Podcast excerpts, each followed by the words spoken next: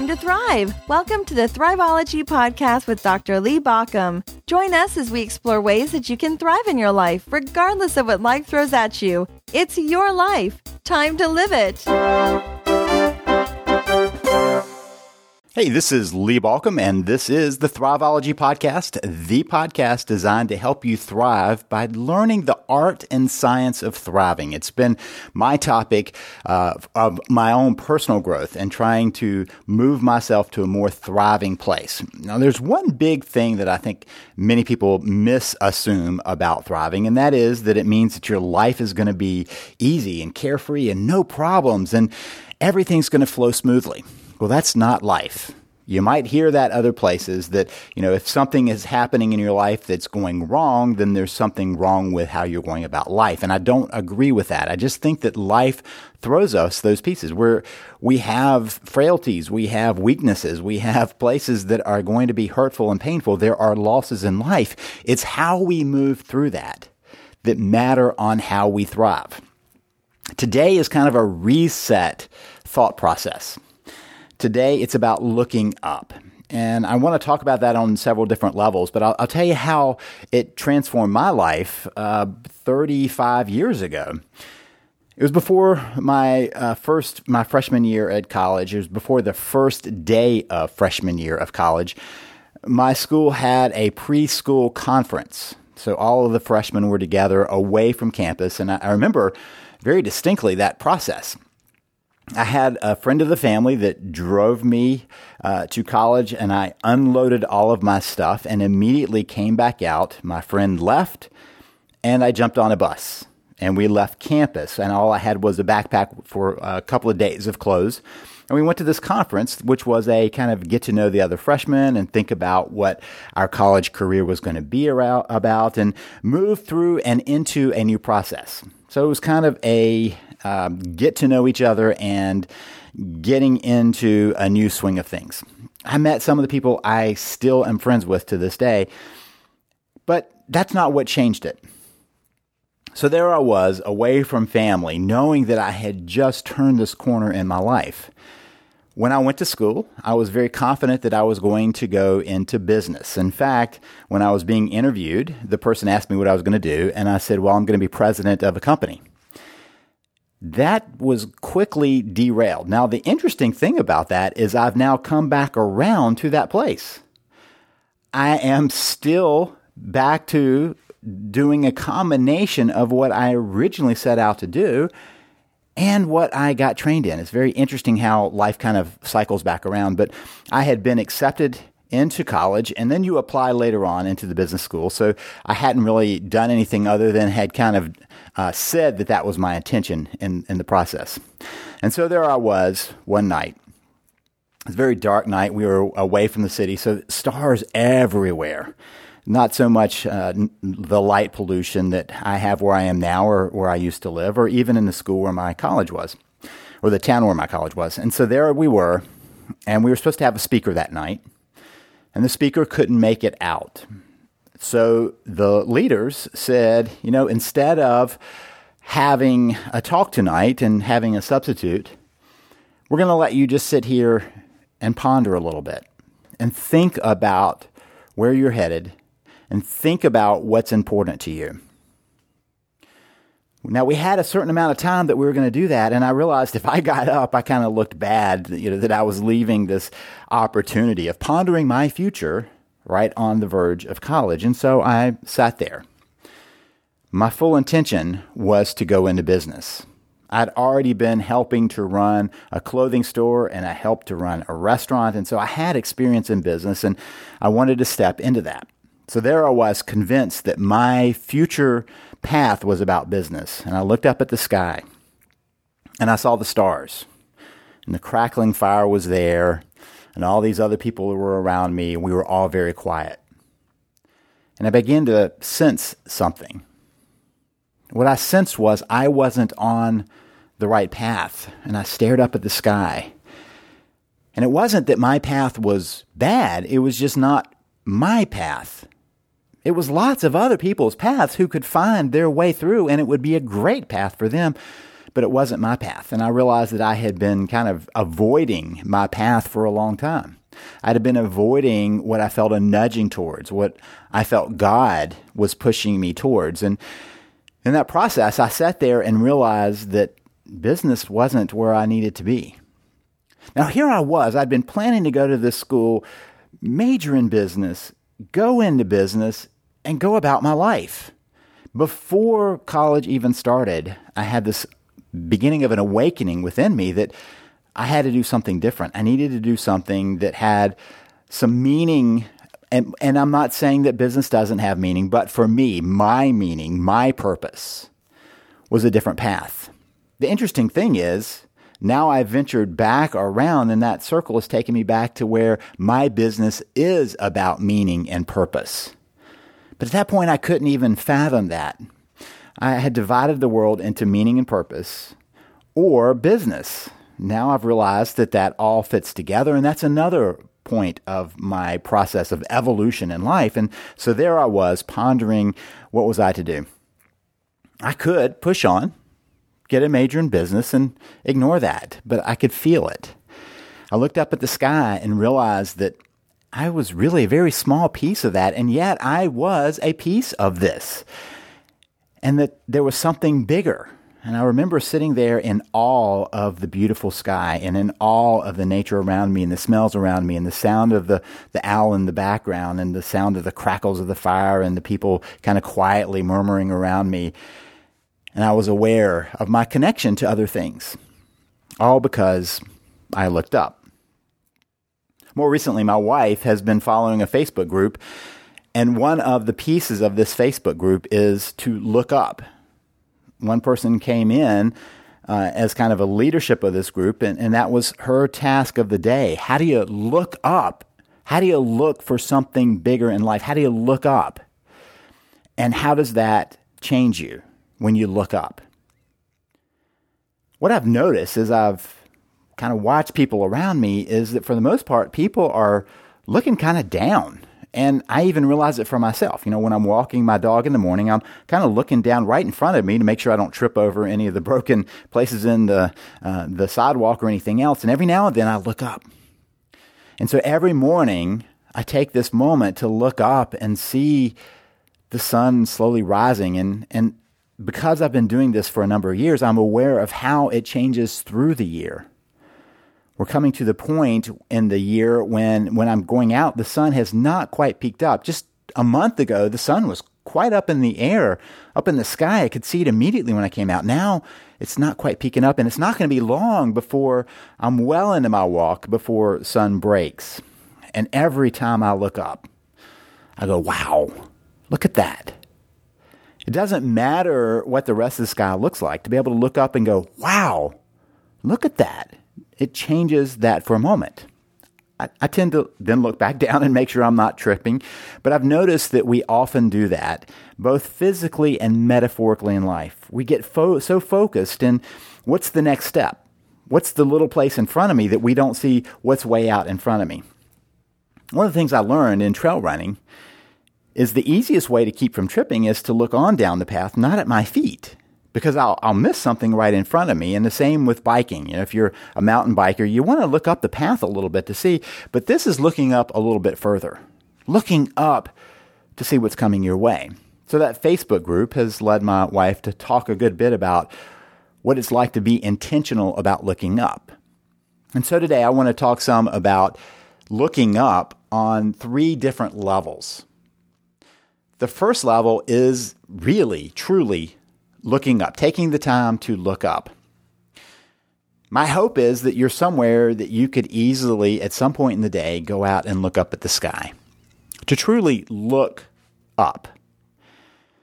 My hope is that that's a beautiful place for you. If not, to find some place that you can do that. If you live in the city, to go to a park and be able to look up and see not just the skyscrapers, but to see the trees. If you live out in the country, it's easy to just look up. Last night we were out at a, a friend's uh, book launch party, and it was way out at this beautiful retreat center. And we walked out uh, from the event, and it was about uh, eight, a little after eight in the evening. We walked out, and I could hear the cicada and the other insects calling around and the birds in the background. And I looked up and there was this huge sky that was, the sun was beginning to set. But more than that, I turned to my wife and I said, Hey, do you hear that? And she said, What? I said, You hear that there's no noise of traffic. Wow. We're somewhere that we're far enough away to not hear the traffic, and that reoriented me to nature. So, what happens when we physically look up? I think a couple of things happen. One is it recenters our place. It gives us a different perspective. I've talked about perspective before and how you gain perspective. And sometimes you can just imagine that you're looking down from a higher place onto your own life and see it as you know, it's it's kind of a dance together and a, and a worth as you're walking through life together. How that all fits together, you can see that from a perspective of a distance, and we can imagine that distance. This is kind of the reverse of looking up and realizing that there's so much more. When you start thinking of where we, as I fit and you fit in the universe, we're such a small little piece in such a vast world, in such a vast, complex system around us, much less in the universe. And yet here we are. And sometimes I start thinking about what are the chances that you are here or I am here? Astronomically small, and yet here we are. We are at this place somehow, and that brings us to new capacities, new capabilities, but we put ourselves in that. One of the things that uh, Jewish mystics often did was they would they would carry within their uh, little necklace a hair and a piece of sand. And it was a way of them realizing how personal it is and yet how small they are. So that piece of sand let them know that they are so small, they're just a bit of sand in the world, in the universe. And yet the hair was there to remind them that we are known by God even down to the hairs on our head, even in that place. And so in the moment we see the vastness, we also aware of you know, that we are intimately connected in the world. Every year, and we're about to head out to that same place, we will go to the beach. Uh, my parents live on the coast, and I get to paddle into the waterways. And every year on that paddle, there comes a point when I have this moment of feeling very connected to all of the water and the sand and the animals around me and I watched the waves wash through, knowing that those waves literally came across the ocean to where I am. And I began to be aware of the interconnection. And in that moment, I have what I think comes out of that moment of looking up, and that's a sense of awe, of amazement of what we see. An interesting thing is, the more we look around, we more we realize that it seems that even animals are aware of that. There are plenty of pictures of animals just kind of staring at the sky at a beautiful sunset or a sunrise and just kind of staring and looking up. And I think one of the things that we as humans do is we get so busy, we don't look for that awe. We don't look for the amazement. You walk outside and you look up at the sky and go, wow, look at that. Or you look at, at a waterfall and go, wow, look at that. Or you look at a baby and go, wow, look at that baby that sense of awe we miss if we don't look up. We have to at least look up from what's right in front of us to see something that's right bigger than us that we're a part of. So when we look up, we recenter ourselves because we've begun to be aware of where we are in that world, and yet at the same time, we experience this sense of awe. There's another thing that I want you to do as you're looking up, and that's just to take a big breath something that's close to a sigh, just a big. And what you'll feel in that moment is a little energy flow through your body. Scientifically speaking, you have created a vagal nerve response where you're calming your mind. But the other thing you're doing is you're plugging into some energy. Just metaphorically, you're plugging into energy of taking that moment, that pause, and being amazed by what's there when I'm paddling out on that water, I take a moment and I just start breathing in the salt air, breathing in the smells of being there, the sounds. I breathe it in. and let that wash through my body, knowing that I'm taking in the energy. You know, there's, there's this interesting thing that you and I, we're made from star material. The same things that make the star make our, our body. More than that, when we breathe in, those molecules we're breathing, we're breathing in some molecules that have been on this earth since the beginning. You're taking an air that has been here in molecular content since the beginning. And yet we forget that. We forget the amazement of how that can fill our body and move us into something greater. The second thing that happens when we look up is that we can do it from an emotional perspective. Looking up is a place for me of gratitude. When I look down, I can go, oh my gosh, there's not enough. There's not enough time. There's not enough money. There's not enough energy. There's just not enough. And I get so focused on what's in front of me, that project or whatever it is that I've got to deal with. I get so focused on that. And when I look up, I can look at all that's around me the people I have in my life, the things I have in my life, the chances I have in my life, the opportunities in my life, and I can be grateful for that no matter what's going on in my life. We can find a place of gratitude no matter what's going on around us. When we look down, we can often get caught in the scarcity. What do I need to grab? What's not right around me? But if we take a moment, we can grab for something bigger. We can find something that reminds us that we already have so much. Gratitude is an interesting thing. We can always choose to see one or the other. We can always recognize all that we have or what little we have. One keeps us stuck and running. The other frees us to see how much we do have, how many relationships we do have, how much we have. My father always nurtured that uh, in our life when uh, he was uh, pastor of a small church, and, and really things were a little tight uh, with us for money. And I remember many times at dinner he would say, "You know what? We've had enough. We had enough to do what we needed to do this month. Had enough to cover." And I realized that that was his frame of reference not necessarily how reality was because I knew he was often shuffling things to make sure that everything stayed spinning, but his attitude was to be thankful for what we have. And what that does is it brings us to what I call isness. To look at what is and live in the isness of our life. This is where I am. Things are the way they are. This is the place sometimes when we're looking down, we lose track of what that isness includes.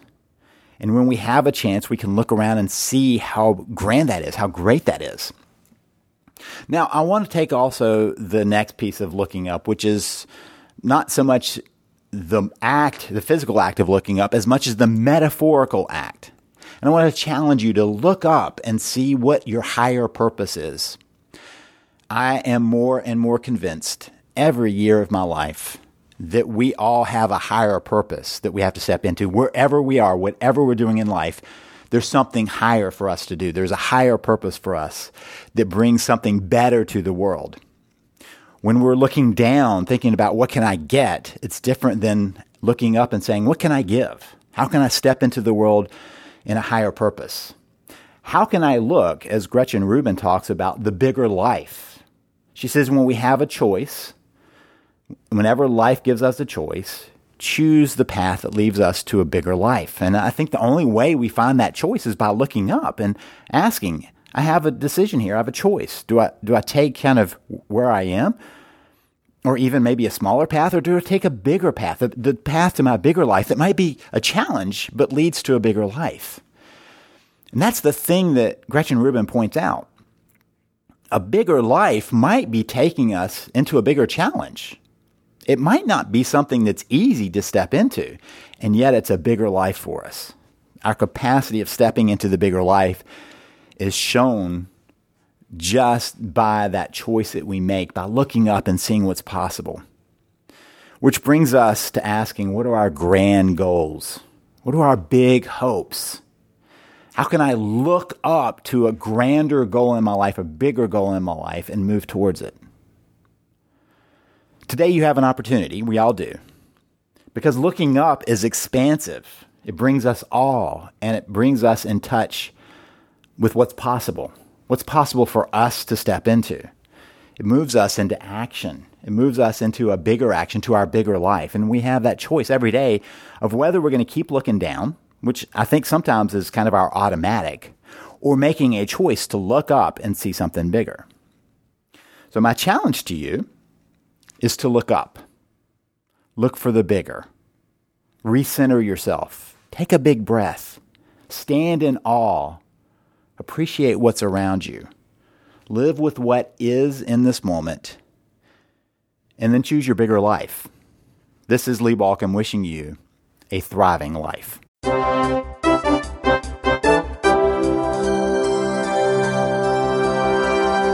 Listening to the Thriveology podcast. Thank you for listening. If you want more information, visit us at thriveology.com or at thriveologymagazine.com. Remember that Thriveology is spelled T H R I V E O L O G Y. It's your life. Time to live it.